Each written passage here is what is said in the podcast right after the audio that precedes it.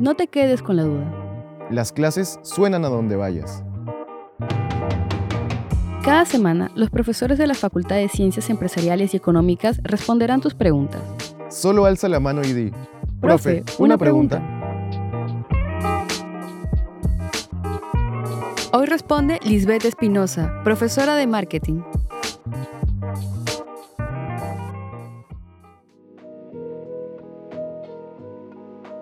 ¿Qué es el co-branding?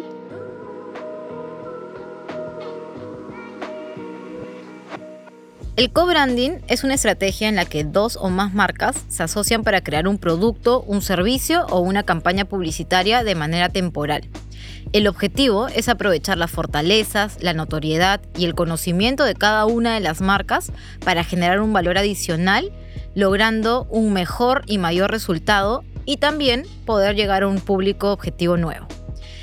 El primer caso de estrategias de co-branding del que se tiene evidencia fue en los años 50 cuando la marca de autos Renault se unió con la marca de joyerías Van Cleef Arpels para desarrollar un nuevo modelo de auto, donde la marca de joyerías diseñó el volante con piedras preciosas, convirtiéndolo en una opción exclusiva y única.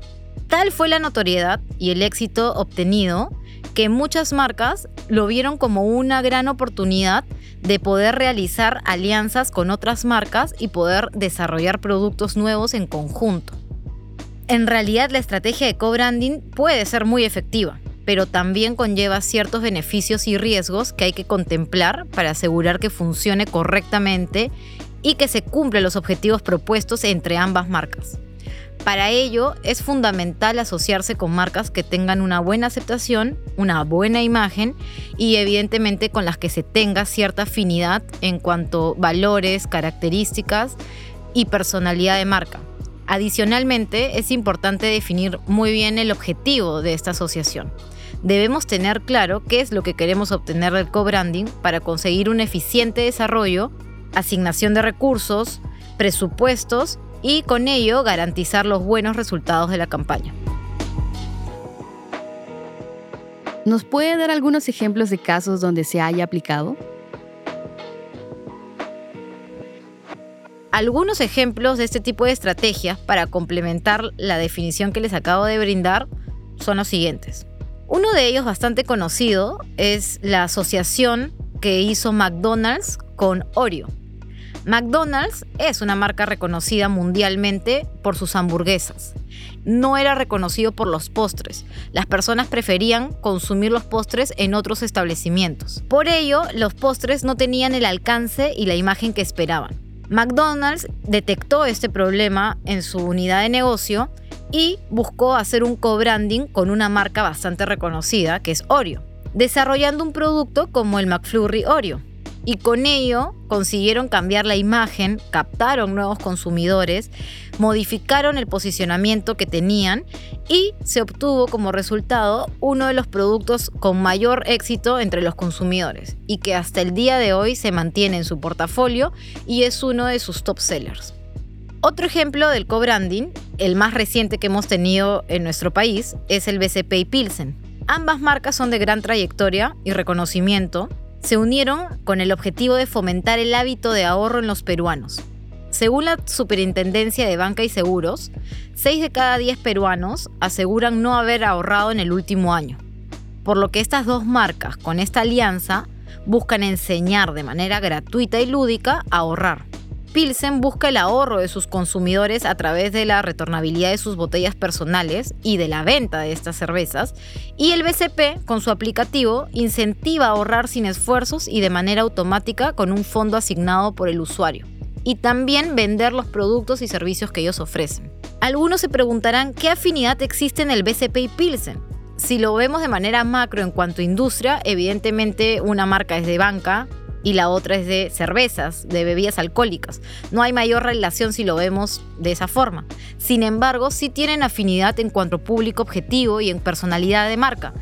Por ende, lo vieron como una gran opción de llegar a un público joven y con el objetivo de que evidentemente compren las cervezas y a la vez utilicen los productos del BCP.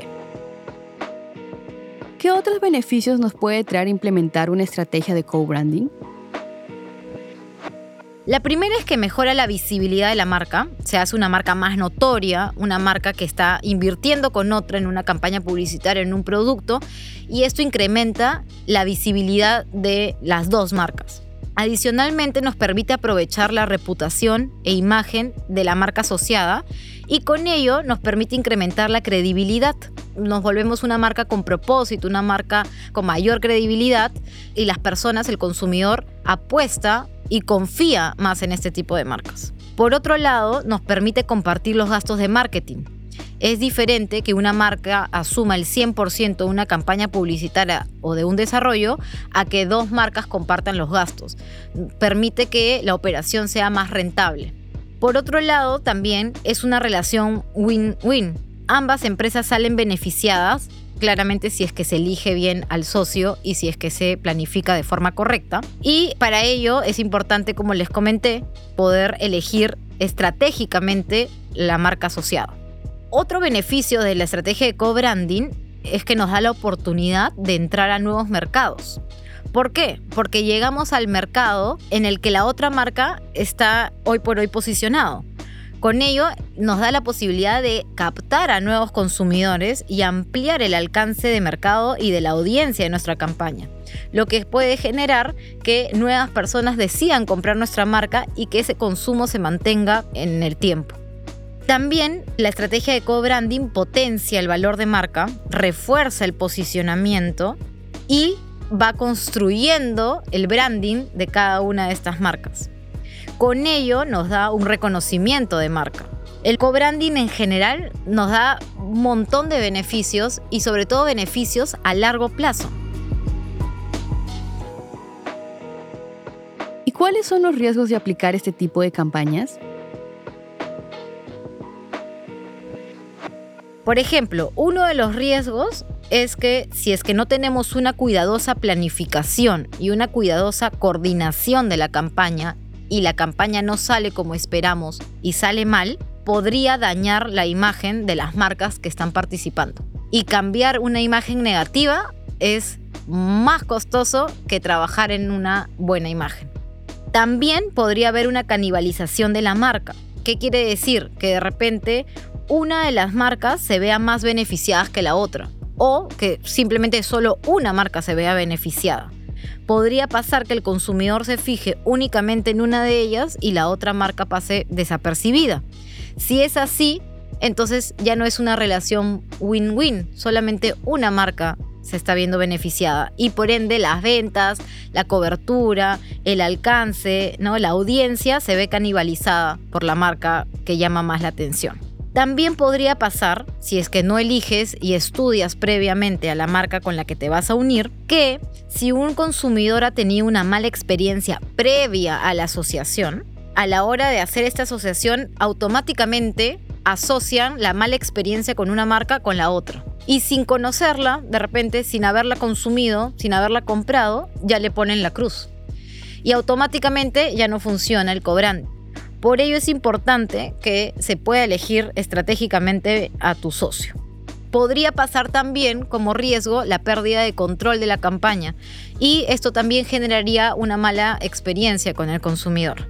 Por último, considero que otro riesgo podría ser que si la estrategia no está bien establecida, podría generar cierta confusión. No se entiende la unión de las marcas, no se entiende cuál es el concepto del producto o cuál es el concepto de la campaña.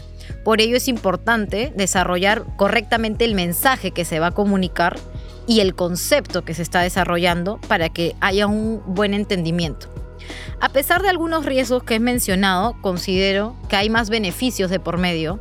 La estrategia de co-branding, como les comenté, puede generar un valor muy importante entre las marcas y obtener un resultado mayor que trabajando solo.